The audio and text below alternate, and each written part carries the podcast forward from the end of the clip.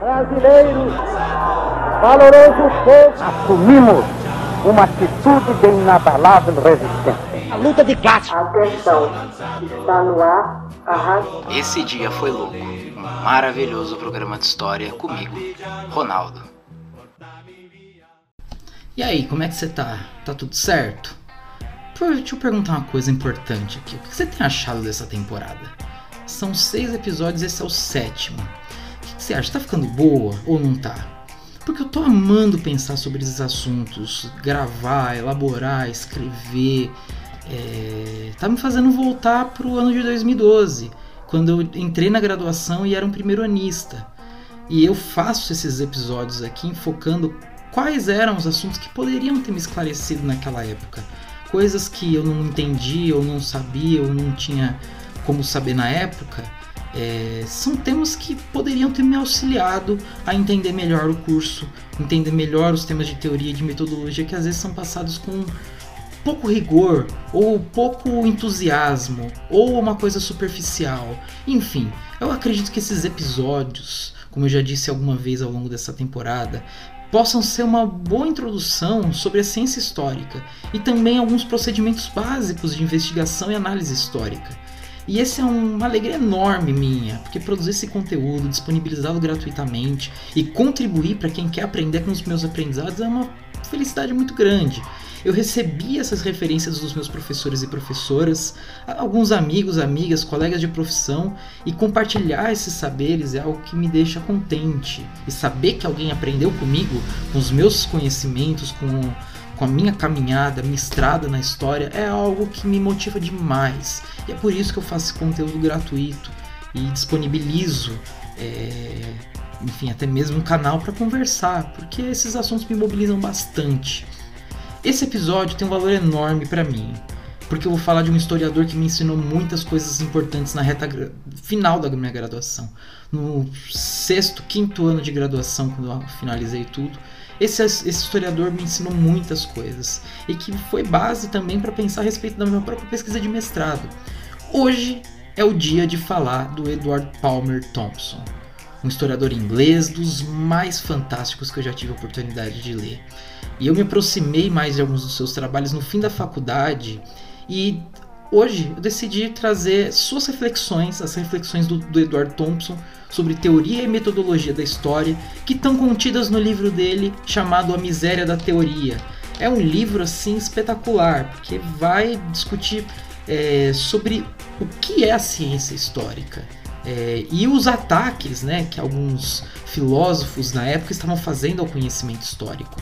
Então aqui o Thompson ele está respondendo diretamente, é, mobilizando aí os seus conhecimentos sobre história. Ele está ali defendendo a história como uma ciência e como uma ciência que é capaz de compreender o passado.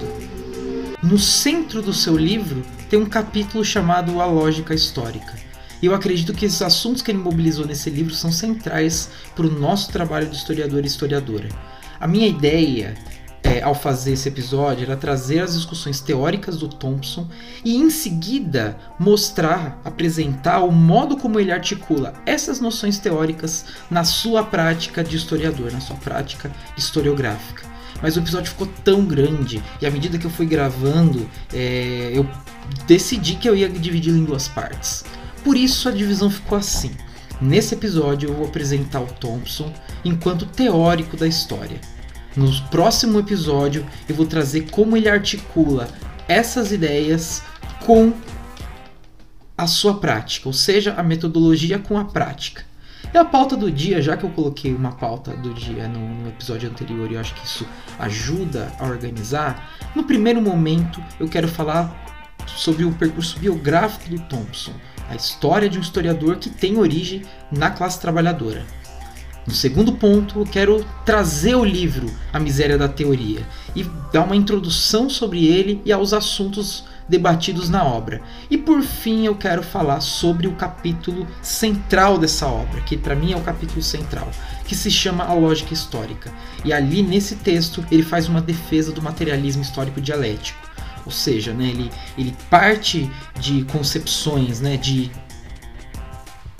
contribuições que o Marx, que o Engels deram à história conceitualmente.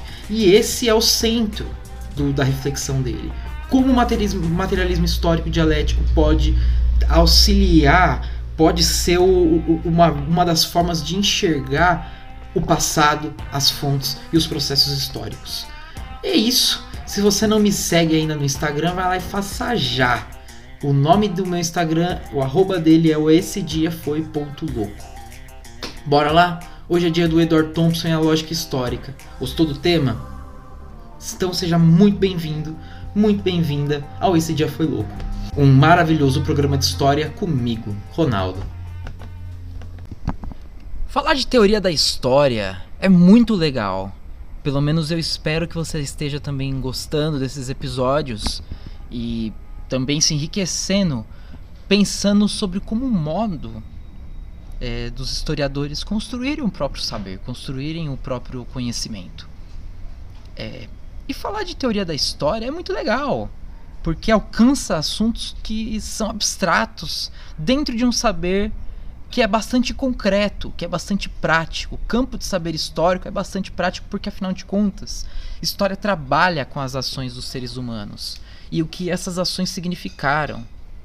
E por essa razão, para dar então um pouco mais de corpo às ideias de Thompson que eu expus no episódio passado, eu quero mostrar como as noções teóricas dele foram articuladas na sua prática historiográfica na escrita dos livros, na pesquisa e na exposição desses resultados que ele fez, que ele pesquisou e que ele investigou na documentação que ele foi atrás. E eu quero fazer isso a partir do livro A Formação da Classe Operária Inglesa.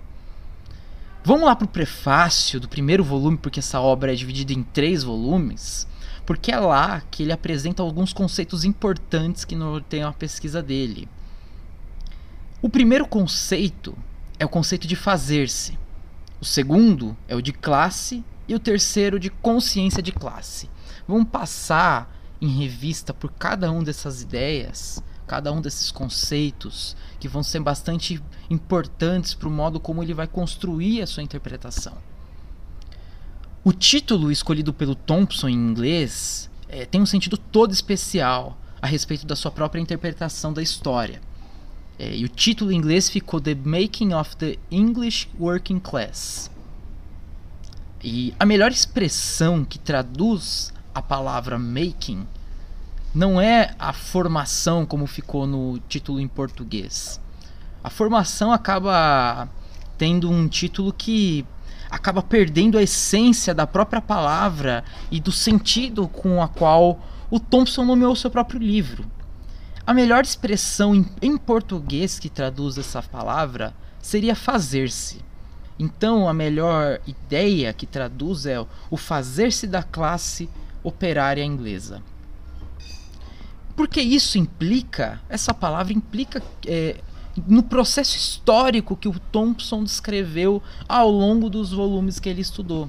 E como essa classe trabalhadora inglesa se construiu a si própria ao longo do tempo. Nessa passagem do, final do século XVIII, quando ele inicia ali a exposição sobre os tantos homens que Thomas Hardy, um homem da passagem do século XVIII para o XIX, um inglês bastante importante, é, e que mobilizou o movimento de trabalhadores na sua época, passando pro pro culto dentro das capelas, a reunião nas tavernas. Tudo isso implica uma relação que se constrói a partir da história, com o tempo. Ele remete essa ideia de fazer-se à ideia bastante famosa de Marx é, no 18 de Brumário de Luiz Bonaparte. Logo no começo é uma frase que é bastante famosa de Marx e, e eu vou me dá o espaço de citar essa frase que é muito impactante até, é, abre aspas. Olha só o que Marx vai dizer. Os homens fazem a sua própria história. Contudo, não a fazem de livre e espontânea vontade, pois não são eles que quem escolhem as circunstâncias sob as quais ela é feita, mas estas lhes foram transmitidas assim como se encontram a tradição de todas as gerações passadas é como um pesadelo que comprime o cérebro dos vivos. É, Marx escreveu esse livro é, num momento em que ele estava fazendo uma análise de conjuntura política. Não é nem um grande livro teórico de Marx, longe, muito longe disso. É, ele está tentando entender a, o golpe de Napoleão III na República Francesa. Mas vamos voltar aqui ao nosso assunto. O, o, o, centro da ideia de Marx é entender que os homens fazem a própria história, eles sim são agentes. No entanto, os seres humanos não fazem a história do jeito que quer. Porque essa história, é, esse homem, essas mulheres que vivem a história, eles são enfiados dentro de um mundo em que eles às vezes não são ideais para eles. Portanto, eles têm que se virar. E é assim que ele diz e termina essa frase. A tradição de todas as gerações passadas é como um pesadelo que comprime o cérebro dos vivos. É, Marx não era só um teórico muito inteligente, mas ele era um escritor excelente. Ele era maravilhoso assim. Ele é como Garcia Marques, o Gabriel Garcia Marques, o escritor colombiano, que era um homem impossível, digamos assim, de escolher um top 10 das melhores frases e citações. E digamos que não é por causa, não é à toa, melhor dizendo, que os dois são tão lidos e discutidos e vão continuar sendo lidos e discutidos durante muito tempo. Porque gênio é gênio, né? Mas agora vamos voltar ao nosso assunto, deixa eu parar de dispersar é, para voltar ao Thompson, porque o Thompson reforça essa ideia de Marx sobre os homens fazerem a, a sua própria história em condições que não são ideais. O Thompson ele vai dizer o seguinte nesse prefácio, abre aspas, fazer-se porque é um estudo sobre um processo ativo que se deve tanto à ação humana como aos condicionamentos. Percebe, fecha aspas, Percebe como uma, o, o, Thompson retoma essa, essa noção histórica, né? Quase é, que é um dado fundamental da história. Não é uma, uma teoria, um construto teórico. Então Thompson, desse modo, ele diz que existem sim condições, condicionamentos históricos na vida dos seres humanos. Mas esse mundo que nos foi dado pelos nossos antepassados, ele não consegue nos aprisionar de forma total, como pensava o Louis Althusser, que é o homem que leva a porrada do Thompson do início ao fim, no livro que Thompson escreveu chamado A Miséria da Teoria, que eu expus um bocado no episódio passado. Muito pelo contrário do que diz Althusser, a nossa história está por, por ser escrita assim como aquelas pessoas que escreveram a sua no passado. Então, nessa perspectiva, faz muito sentido se lembrar do que o Carlo Ginzburg falou lá no Queijo e os Vermes, lá no prefácio é, ao Queijo e os Vermes, dizendo que a cultura é uma jaula flexível. Ou seja, ela nos condiciona, mas nós podemos nos mover de lá para cá, daqui para lá, como diria Dilma. Então esse livro, é, que é o Queijos Vermes, merecia inclusive um episódio só dele. Só para falar sobre a microhistória italiana e explorar, valeria até uma temporada. É, o Carlo Ginzburg, só para te lembrar, caso você não se lembre, foi um homem, foi um historiador que ajudou a pensar os episódios 4 e 5 dessa temporada para falar sobre a discussão com os pós-modernos e também a história como uma ferramenta para se desmascarar mentiras sociais.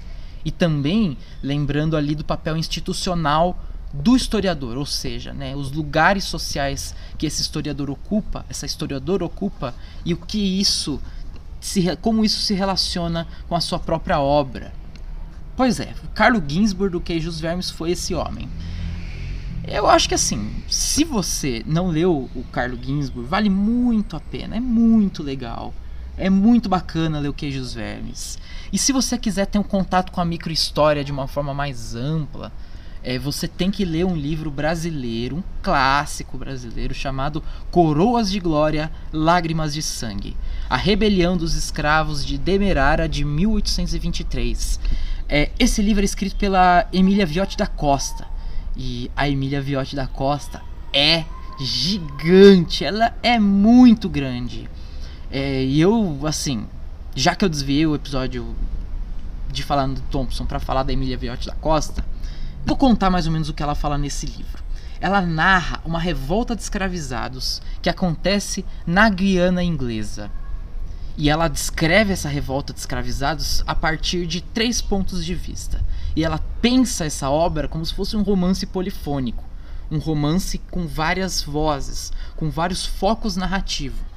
Então ela conta a rebelião a partir da, dos próprios escravizados, conta a rebelião na perspectiva dos senhores e dos missionários cristãos. Então é um negócio assim que pro público brasileiro, pra gente, é muito difícil de encontrar uma coisa tão bem pensada, tão bem escrita, tão bem narrada, que envolve a gente como leitor para saber o que, que acontece com aquelas pessoas, que, que acontece com os envolvidos. Assim, é simplesmente lindo. O texto do Ginsburg é um texto muito consagrado que qualquer estudante de história é, ou algumas pessoas curiosas é, conhece. Ou, e tem também muito podcast e vídeo no YouTube que você pode encontrar análises. Mas esse livro da Emília Viotti da Costa é pouco lido, tanto na faculdade de história, e para mim, assim, devia ser um trilhão de vezes valorizado por se tratar de um, uma pensadora, uma intelectual, uma historiadora do porte da Emília Viotti da Costa. Ela não é qualquer pessoa. Vale muito a pena para você conhecê-la assistir o Roda Viva dela. É incrível. Acha no YouTube, é fácil, é sucesso, ela é incrível. Vale muito a pena. Mas deixa eu voltar no Thompson de novo, porque eu estava até agora falando sobre o conceito de fazer-se e como a ideia de fazer-se remete a uma noção de tanto uma pessoa, grupos de pessoas que são autônomos, que têm a agência da própria vida, que fazem a própria história, mas também são condicionadas por certas situações sociais. O segundo conceito importante dessa obra A Formação da Classe Operária Inglesa é o conceito de classe. Olha só, a gente já passou pelo fazer-se, do making, né, the making. É, agora a gente vai passar pela ideia de classe. E essa ideia de classe mostra a sua filiação à tradição marxista, ao pensamento de Marx. O Thompson define a classe como um fenômeno histórico e que acontece através da relação que os seres humanos é, desenvolvem e produzem entre si. Essa relação, portanto, ela se traduz a partir de um conjunto de experiências que são compartilhadas entre as pessoas. Olha só o que o Thompson vai dizer também lá no comecinho do seu livro. Abre aspas.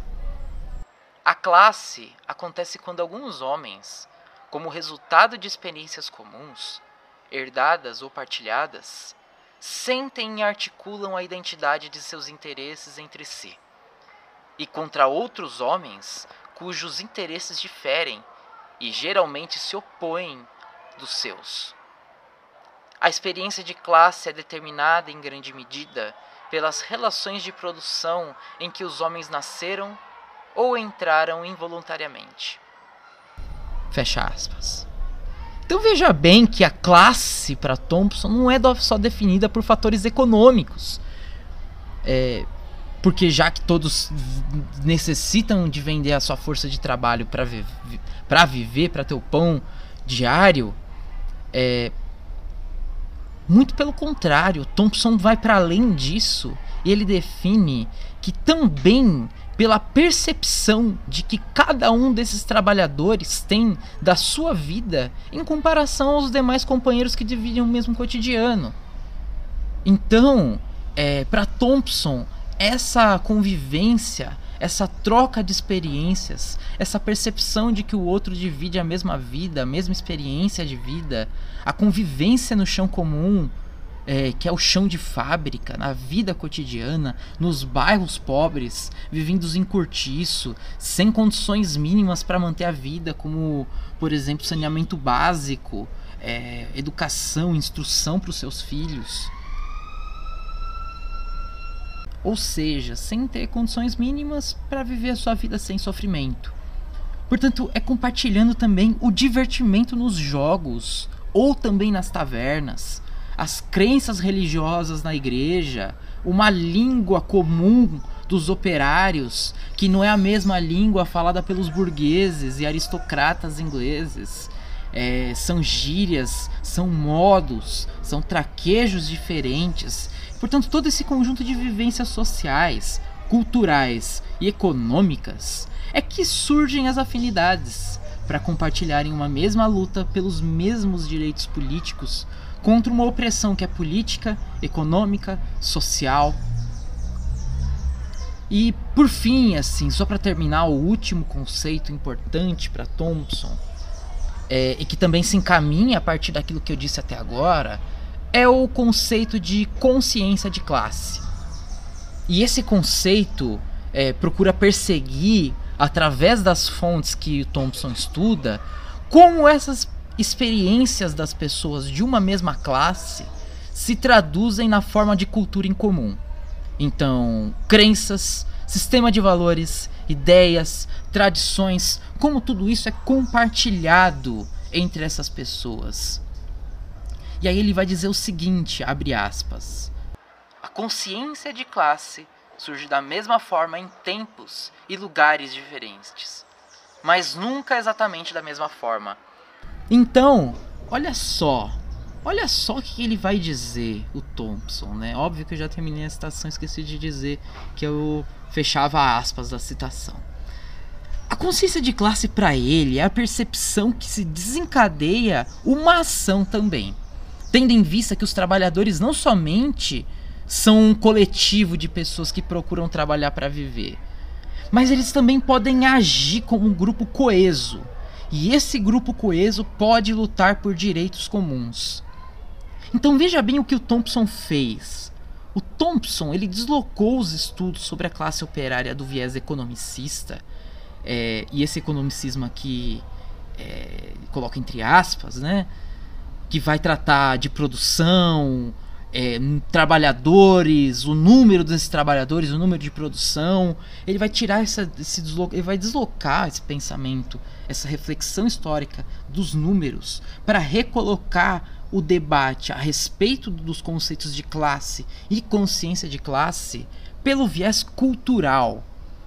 E ele vai ressaltar a importância da relação entre as pessoas que formam a classe trabalhadora. Então é a relação a parte importante. Essa escolha está no fato de que o Thompson aprendeu a olhar a história com um olhar antropológico. E o que isso significa? Ele passou a dar atenção à cultura e aos modos como ela constrói as relações sociais. É isso que eu estou querendo dizer com um olhar antropológico. Então, tanto para o nosso homem quanto também para alguns marxistas ingleses, outros marxistas ingleses que foram parceiros do Thompson, é, eram historiadores que também procuravam aprender com outras ciências humanas, que estavam também tanto ciências humanas tu, é, ciências é, exatas, ciências da natureza, e isso para auxiliar é, na compreensão do passado. Os historiadores da escola dos Anales são bastante famosos pela defesa do diálogo com a sociologia, com a antropologia, geografia, economia, teoria literária e assim por diante. Ou seja, há um diálogo, uma interdisciplinaridade, seja lá qual for a ciência, que possa nos ajudar a compreender o passado, não importa qual. O que o Thompson também buscou criar na sua obra foram essas mesmas pontes de diálogo é, e pontos de diálogo com outras disciplinas, para que essas disciplinas pudessem trazer novas percepções, ideias e conceitos que pudessem contribuir com uma visão mais refinada sobre o passado. E no caso dele, como eu já disse, foi a antropologia uma das mais importantes para sua reflexão como historiador. Porém, é, por mais que o diálogo com outros saberes seja importante, e o Thompson vai dizer que é por causa da experiência temporal que a história é a ciência mais adequada para se estudar a própria história da classe trabalhadora.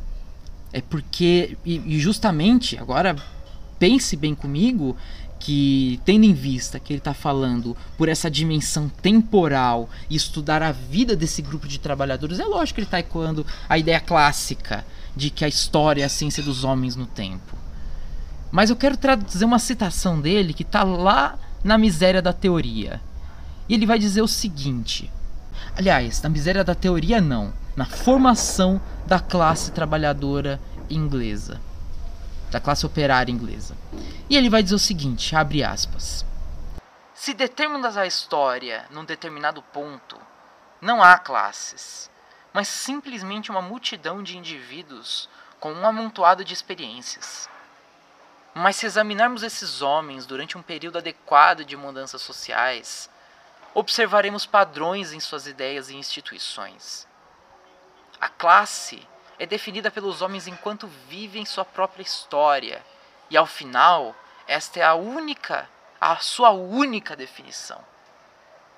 Estou convencido de que não poderemos entender a classe a menos que a vejamos como uma formação social e cultural, surgindo de processos que só podem ser estudados quando eles mesmos operam em um considerável período histórico.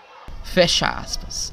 Então aqui a formação da classe operária, ela não pode ser medida a partir de números, de quantos operários, quantos burgueses, quantos lacaios da burguesia existem. É, quantificar é, pessoas é um estudo, é um estudo e procurar nas fontes é, alguma coisa que confirme essas ideias preconcebidas é um assunto que só cabe a cientista vulgar. Eu vou citar um cara agora é, não diretamente, porque eu não anotei a, a citação dele aqui, para eu me guiar. Vou falar que é um cara que, por mais que eu não goste, é um cara muito inteligente. É o François Ferré, um historiador francês que foi bastante famoso por sua interpretação conservadora da Revolução Francesa. E isso, a interpretação dele ficou bastante famosa, entrou aí na. Em, ficou bastante famosa aí na mídia na virada neoliberal da década de 1980. Ele disse é, que a cultura, o estudo da cultura das classes populares, é um estudo muito difícil porque faltam fontes. E o Ferré vai dizer é, que apenas em análises quantitativas, estudando a, as fontes a partir de demografia, de sociologia, levando em consideração esses números das análises quantitativas, somente a partir disso que seria possível estudar aspectos da cultura popular. É, e por isso, né, ele, ele ressalta, por serem estudos quantitativos, as pessoas do passado acabam sendo diluídas no que ele chama de número do anonimato. É, quem cita isso, quem fala disso é o Ginsburg falando do Führer. É, o modo como Thompson conduziu os seus estudos é muito, muito distinto dessa visão empobrecida que o François tem da história e da história das classes pobres. O historiador inglês Thompson ele resgata indivíduos e grupos ao longo de sua trajetória de pesquisas. E nessa citação mais longa do Thompson que eu li, é, ele ressaltou como seu trabalho não é registrar aquelas pessoas como uma fotografia. Eu quero trazer aqui uma metáfora que não foi o Thompson que usou, mas quem está usando sou eu. É, o que o Thompson traz quando ele fala de uma noção temporal é como não é um registro fotográfico, mas como se fosse uma gravação de vídeo. Ou seja, você vê uma cena, você vê um desenrolar, você vê a construção de um processo não somente um retrato estático de uma de um período, de um momento, de um momento único. Ou seja, é na construção da relação entre os trabalhadores e trabalhadoras e a percepção de que todos, cada um, compartilha a mesma vida, é que se forma uma classe trabalhadora, com um grupo mais ou menos coeso. e entender como a forma como se forma a classe é acompanhar como essa relação entre pessoas se desenrola a partir do tempo. Eu vou repetir essa coisa que ela é muito importante. Trazer o estudo da classe trabalhadora para o campo da história é entender como essa classe se forma e como esse a partir da relação entre as pessoas é, essa relação se forma e essa relação a partir do tempo então a ênfase de Thompson em dizer que a história é a ciência mais adequada a se estudar a classe trabalhadora é depositado nesse argumento muito forte. É que o tempo é o fator importante para acompanhar o desenvolvimento dessas experiências sociais e culturais. E para finalizar essa primeira parte, essa parte que eu falo sobre o Thompson, eu quero voltar para o texto teórico do Thompson que eu expus no episódio passado é, o livro dele, A Miséria da Teoria, e o texto, o capítulo específico é, de onde eu tirei essa citação, tá lá na lógica histórica. No final desse capítulo, ele faz uma síntese de todo o percurso que ele fez e também o percurso que eu remontei para você no episódio passado é, ao longo da minha exposição. E eu quero ler essa citação para você. Então presta bastante atenção no que ele vai dizer. Abre aspas.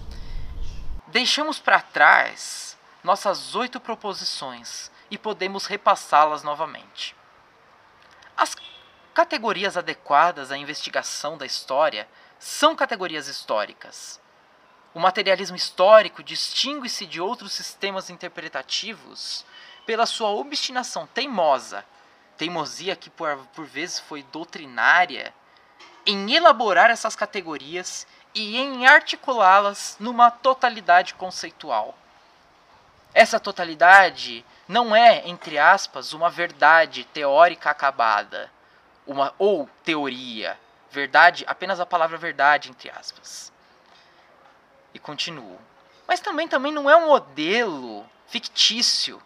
É um conhecimento em desenvolvimento, muito embora provisório e aproximado, com muitos silêncios e impurezas.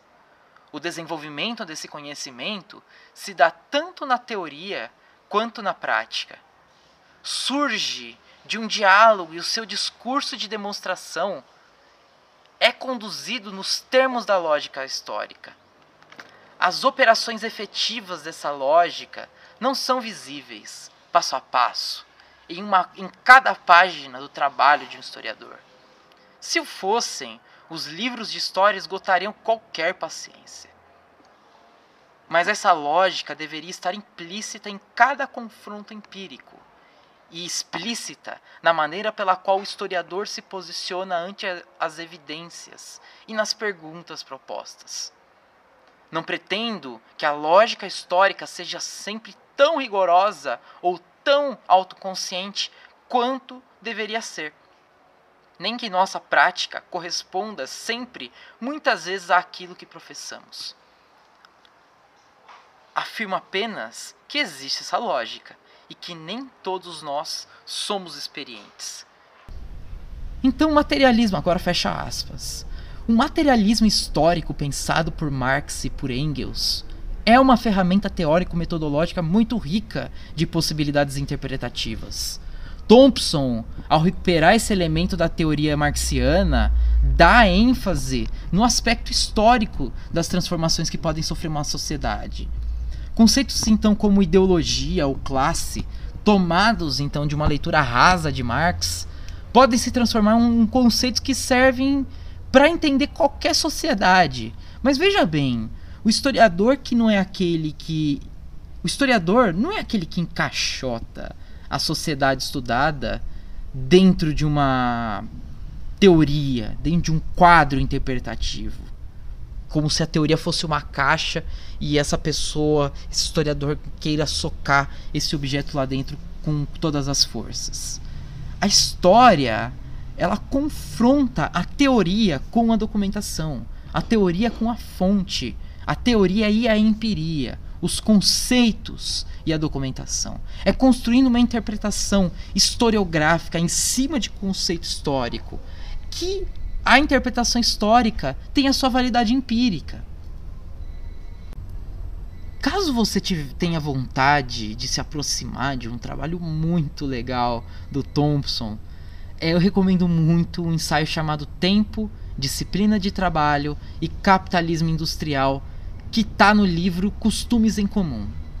Ali você vê como ele constrói uma narrativa e uma narrativa muito boa, assim, muito envolvente, para contar pra gente como a noção de tempo e as relações de trabalho se transformaram é, desde a Idade Média até aquelas que nós vemos nas fábricas e indústrias no século XIX. E contando uma particularidade minha, foi esse texto de história que me deu o gatilho para entender as articulações entre é, teoria da história e prática historiográfica. Foi esse texto que juntou as peças de um grande quebra-cabeça que se chama Graduação é, em História. Então acho que você pode pular algumas etapas né, desse grande quebra-cabeça é, e, e, ver como o auxílio, né, o, as ferramentas metodológicas, teóricas que eu trouxe nesse episódio também pode ajudar bastante a compreender é, esse texto. Ufa! Assim, por mim, eu poderia até fechar o episódio por aqui, porque o Thompson é um, autor fantástico. Eu amo Thompson. Só que a minha proposta é de pensar a teoria da história dentro da obra historiográfica. É, em, em, um primeiro momento eu falei de um ponto positivo, né, em que essa teoria e prática se articula de uma forma muito, muito sagaz, diria na minha parte. E agora eu vou apresentar um contra-exemplo, pelo menos do que tange a uma parte da sua obra, da obra da pessoa de quem eu vou falar agora. Eu quero falar de uma autora que tem se tornado bastante popstar no Brasil. É... Eu quero falar dela, uma filósofa italiana e pensadora feminista e marxista, e que colocou para si, é, durante um tempão, o seu livro surgiu de uma investigação de, que durou bastante tempo, a tarefa, essa investigação, foi sobre a bruxaria é, na Idade Moderna e a relação que, essas, que a bruxaria tem com a, as ideias marxistas. Como um, pode ser interpretada essas ideias é, a respeito da bruxaria, pode ser interpretada a partir da teoria marxista. Eu estou falando da Silvia Federici, uma filósofa italiana, autora do livro que é bastante conhecido no Brasil, chamado Caliban e a Bruxa mulheres, corpos e acumulação primitiva. Tanto nessa obra que eu citei, quanto em outra obra chamada Mulheres e Caça às Bruxas, os dois publicados no Brasil, ela defende que os processos de acumulação primitiva de capital das monarquias europeias, dos estados modernos europeus, é, durante o período moderno, óbvio, né, dos 1500 até os 1000 e 700 e tanto, até a Revolução Francesa, até o fim da Inquisição, no caso, tratando aqui não do período moderno ao todo, né, mas no período em que a, é, a perseguição à bruxaria acontece, que ela vai chamar de caça às bruxas, né, que acredito que os historiadores e historiadoras também não usem a, a expressão mais caça às bruxas, mas ela vai tentar relacionar, ela vai buscar relacionar como esses processos de acumulação primitiva de capital se relaciona com o processo é, da caça às bruxas, com esses processos históricos. Caminham juntos e também se relacionam. Para isso, ela mobilizou vários assuntos: o processo de surgimento do capitalismo, os chamados cercamentos das terras, quando isso está tratando do contexto inglês, em que os, os grandes proprietários é, cercavam grandes propriedades de terra que anteriormente eram de camponeses em propriedades comunais, rompendo ali com os vínculos feudais de posse de terra é, para estabelecer ali um novo sistema de posse, o um sistema que seria é, um modo de posse capitalista. Então, no primeiro então eu falei sobre o processo de surgimento do capitalismo, os cercamentos e um terceiro aspecto também, junto à caça às bruxas, a exploração colonial e a escravidão.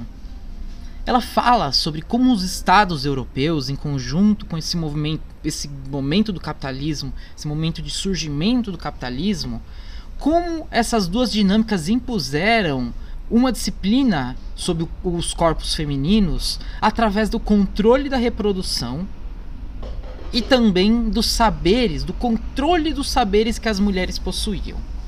Então a Silvia Federici vai falar que as mulheres que possuíam conhecimento sobre ervas e remédios encontrados na natureza e também as parteiras que podiam com suas mãos controlar a natalidade e isso eu estou falando de aborto, né? Como muitas vezes os manuais, os textos inquisitoriais traziam, né? Os, os demonólogos, os tratados de demonologia traziam, né? Como as, as parteiras sufocavam as crianças. Se você quiser lembrar desse tema, volta pro episódio do especial Bruxão da minha primeira temporada. Eu leio o livro. O, é, texto demonológico Martelo das Feiticeiras e ali eu falo sobre as parteiras. E aí você se intera mais sobre esse assunto.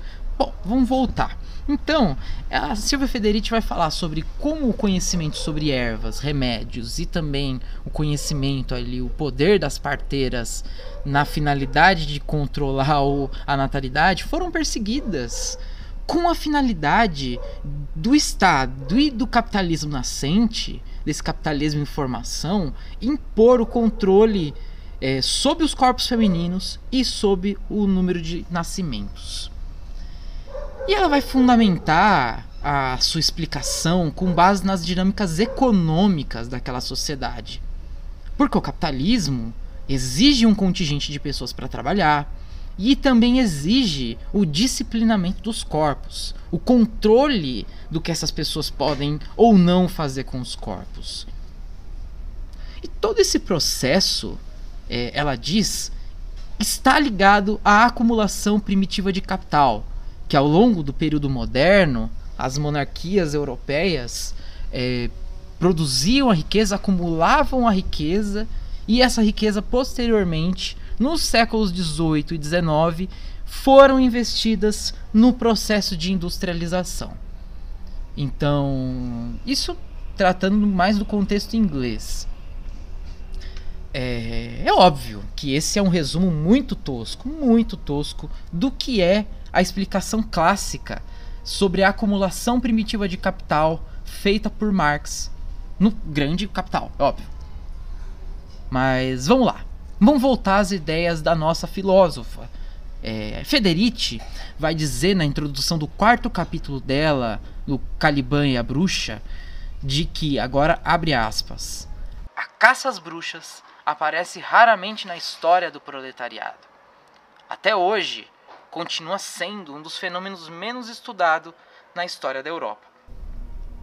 Não interessa saber é, se as duas afirmações dela são verdadeiras ou falsas. Mas o que eu quero pensar é na seguinte pergunta: a história da bruxaria na Europa, que a história da bruxaria é europeia, né? Bruxa. Se você quer um, um apanhado sobre bruxaria, volta lá pro episódio do especial Bruxão. Vamos voltar para o nosso problema aqui. A história da bruxaria da Europa moderna se relaciona com a história do proletariado? quais são entre a, a, as relações entre a bruxaria e a acumulação primitiva de capital? O que o, a demonologia tem a ver com esses processos de acumulação primitiva? E o que o Satanás tem a ver com o capitalismo? Assim, é, uma vez, assistindo a aula da professora, assistindo a professora Laura de Mello Souza falar, ela disse que na sua pesquisa de mestrado sobre a pobreza em Minas Gerais no século XVIII, o texto dela é Os Desclassificados do Ouro, é, algumas ideias do marxismo foram muito importantes, mas que depois, na sua pesquisa de doutorado sobre bruxaria no Brasil colonial, essas ideias não seriam mais adequadas. Essas ideias do marxistas foram descartadas. E por anos eu ri disso porque eu imaginava um soviet de bruxa, uma assembleia geral no sabá, um voo na vassoura com as bruxas segurando uma foice e um martelo. E aí a Silvia Federici lançou o livro. e a piada morreu. E assim, no sexto episódio sobre fontes históricas, e eu falo do sexto episódio dessa temporada, coloquei alguns apontamentos importantes a respeito de. É, de algumas questões sobre a fonte. Agora pensando, né, que a Silvia Federici não fez a piada morrer, não. A piada continuou, a piada é boa, piada é engraçada. Voltando, né? Deixa eu pensar que eu tava falando que. Tá. É, tava falando sobre as fontes históricas, o sexto episódio. E ali eu coloquei alguns apontamentos que são relevantes, né? Vamos pensar. Que tipo de perguntas, quando o historiador ou historiadora está diante dos documentos, ele precisa saber que existe um limite para as perguntas. E quais perguntas podem ser feitas para os documentos? E o limite dessas perguntas é saber aquilo que pertence a nós, do presente, e aquilo que pertence ao passado. As fontes nos falam sobre o passado e não sobre o presente. Elas estão contando a respeito de uma realidade do passado. Não que nós não possamos fazer análises e compreensões, mas eu estou falando que a fonte não é evidente. Ela fala sobre algo do seu próprio período e não do nosso. E por essa razão, quando alguém investiga a documentação deixada pelos que já passaram por aqui, essa pessoa precisa saber que deve haver um comprometimento de não misturar o presente com o passado e nem o passado com o presente. Isso eu falei e se chama anacronismo. Volta lá para o episódio 5 que eu falo sobre o anacronismo, falando sobre o, as reflexões que o Carlo Ginsburg fez sobre o Lorenzo Valla, o homem que ajuda a massacrar os pós-modernos. Pois é, vamos voltar aqui. A Silvia Federici, na sua investigação sobre a bruxaria no período moderno, é, e esse período moderno, contemplando aí os séculos 14 e 17 principalmente, ela não podia olhar, ela não poderia olhar com a visão de quem sabe quais transformações o passado sofreu até chegar aqui no presente. É óbvio, nós do presente já sabemos tudo o que aconteceu. A gente sabe que a acumulação primitiva de capital, é, nós sabemos que a crença de, na bruxaria foram fenômenos desse período moderno.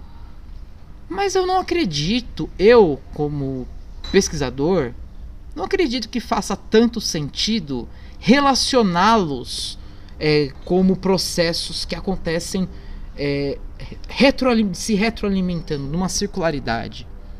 Federici ele investiga, na minha opinião, o passado como se os atores que ela estuda soubessem exatamente o que eles estavam preparando.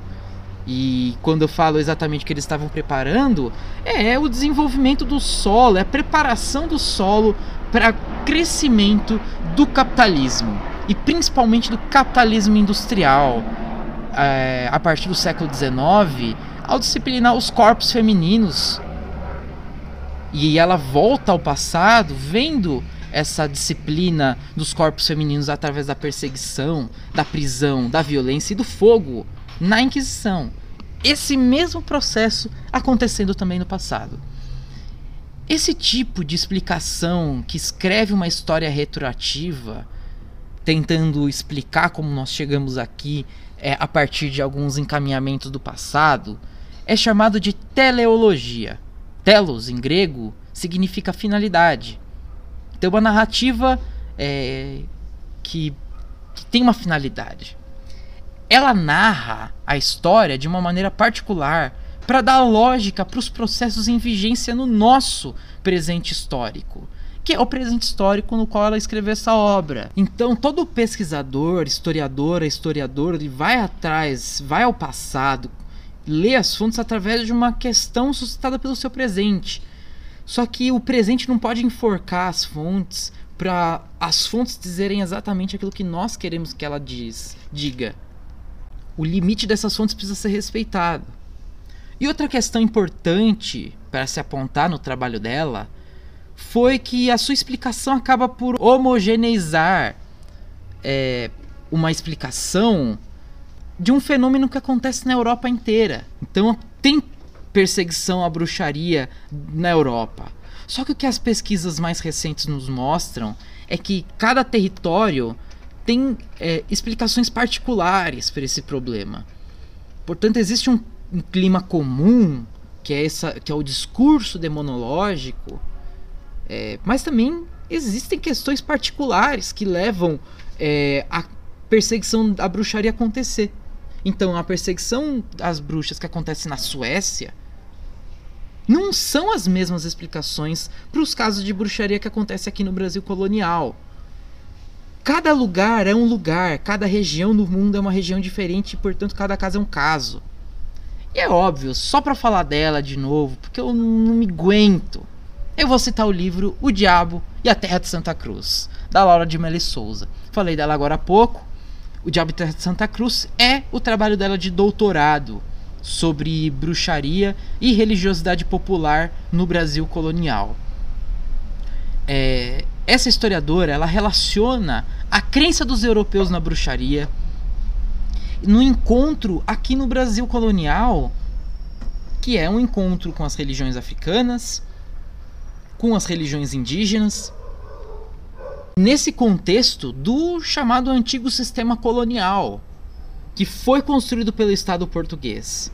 Então, quando ela, é, a partir das. escreve, constrói a sua interpretação a partir dos documentos inquisitoriais é, sobre a perseguição à bruxaria no Brasil, ela pensa essa repressão à religiosidade popular também em conjunto à repressão social que acontecia na colônia do Estado português, na construção desse sistema colonial, é, junto com essa dominação religiosa.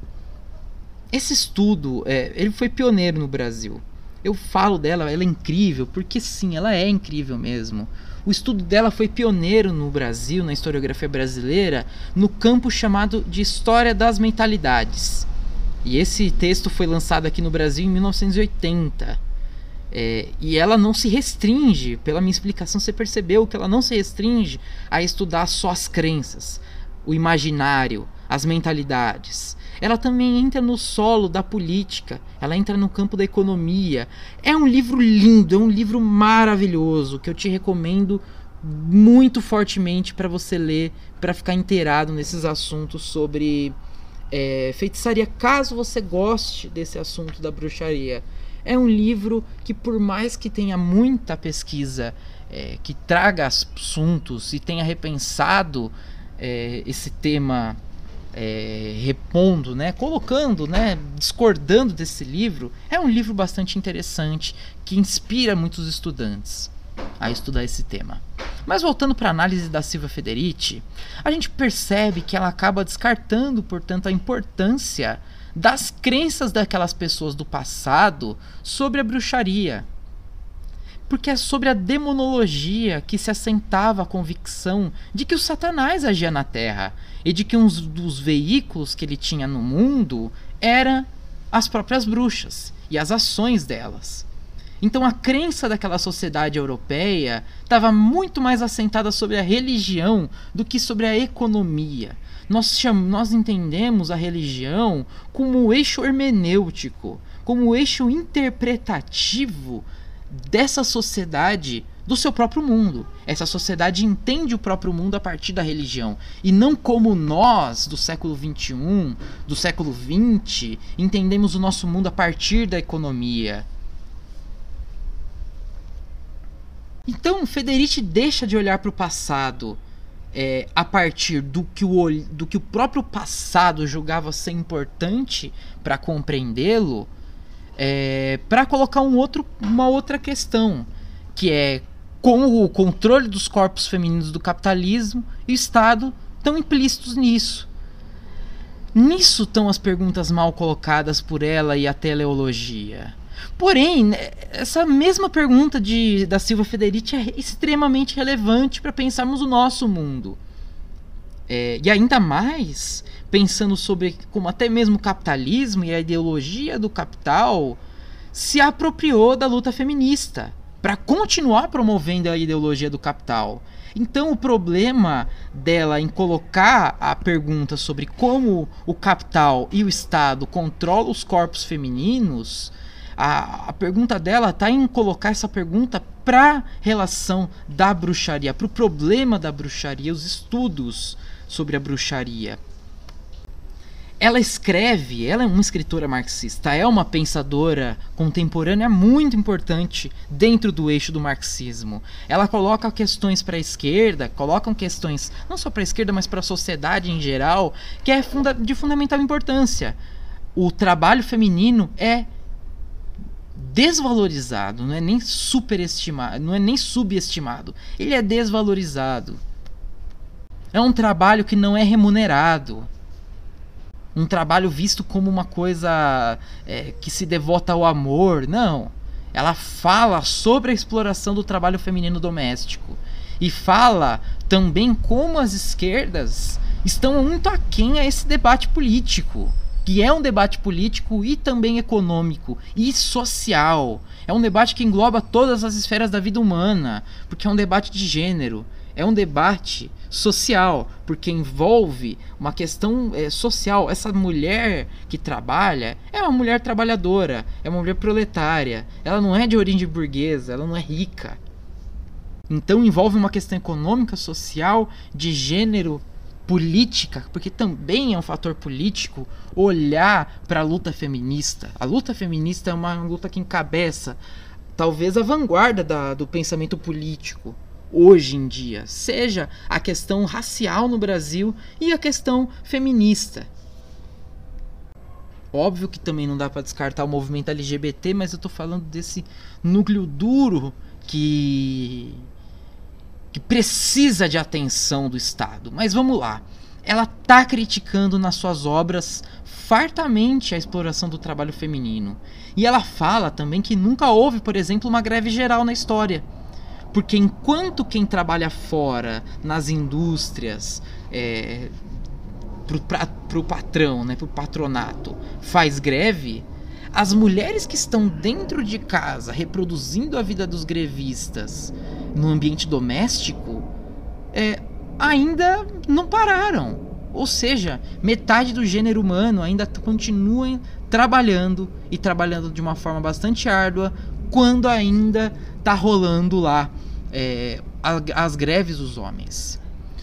A minha questão, eu quero reforçar novamente, não é com o feminismo de, da Silva Federici.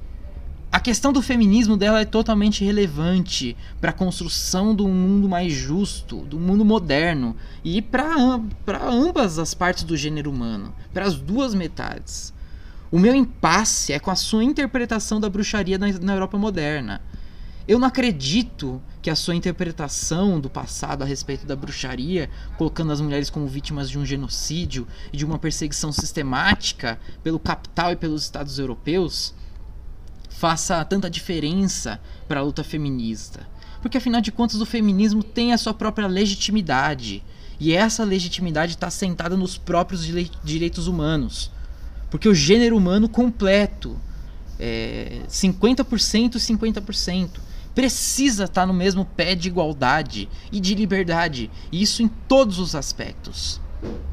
A sua interpretação da bruxaria, portanto, é, não precisa ser a base da legitimidade para nenhuma das pautas políticas mais modernas, que hoje encabeçam a luta por direitos humanos. Então, para finalizar essa exposição que é bastante simples de Thompson e de Federici, tendo em vista que eles escreveram um monte de livro e eu só falei aqui é, quase uma hora, eu vou falar, vou fazer um, vou falar sobre um cara engraçado. Vou falar sobre o Procusto, que é um personagem da mitologia grega que na história, na história dele, no mito dele, sequestrava pessoas na estrada e caso a vítima que ele sequestrava é, fosse maior que a sua casa, ele cortava as extremidades dessa pessoa, da sua vítima, que não cabiam na cama. E no caso da vítima ser menor que a sua cama, ele amarrava a, a sua vítima e esticava até ela caber nela, até a pessoa caber na cama. E o que, que eu quero dizer com isso? A prática do historiador, da historiadora, não se fecha em esquemas interpretativos fixos, como uma teoria engessada que enquadra as fontes numa forma rígida. E que se a fonte diz algo que a teoria não comporta, aí o intérprete vai lá, pega essa informação que a fonte diz e joga fora para ficar com a teoria. E aí, nesse caso, a atitude dessa pessoa, desse intérprete, é jogar o bebê fora e ficar com a água suja. A prática historiográfica, muito pelo contrário, é um labor, é um trabalho, é um ofício que comporta teorias e metodologias. É, e ao assim muito, mas muito ao contrário do que as ciências sociais vulgares afirmam. É, porém, o tempo todo, eu vou reforçar isso, a teoria é confrontada com as respostas que podem ser extraídas das fontes. E é, portanto, nesse jogo sério entre a teoria e a empiria, entre os conceitos e as fontes, que uma boa interpretação historiográfica pode ser produzida. Gostou do tema? Gostou do episódio?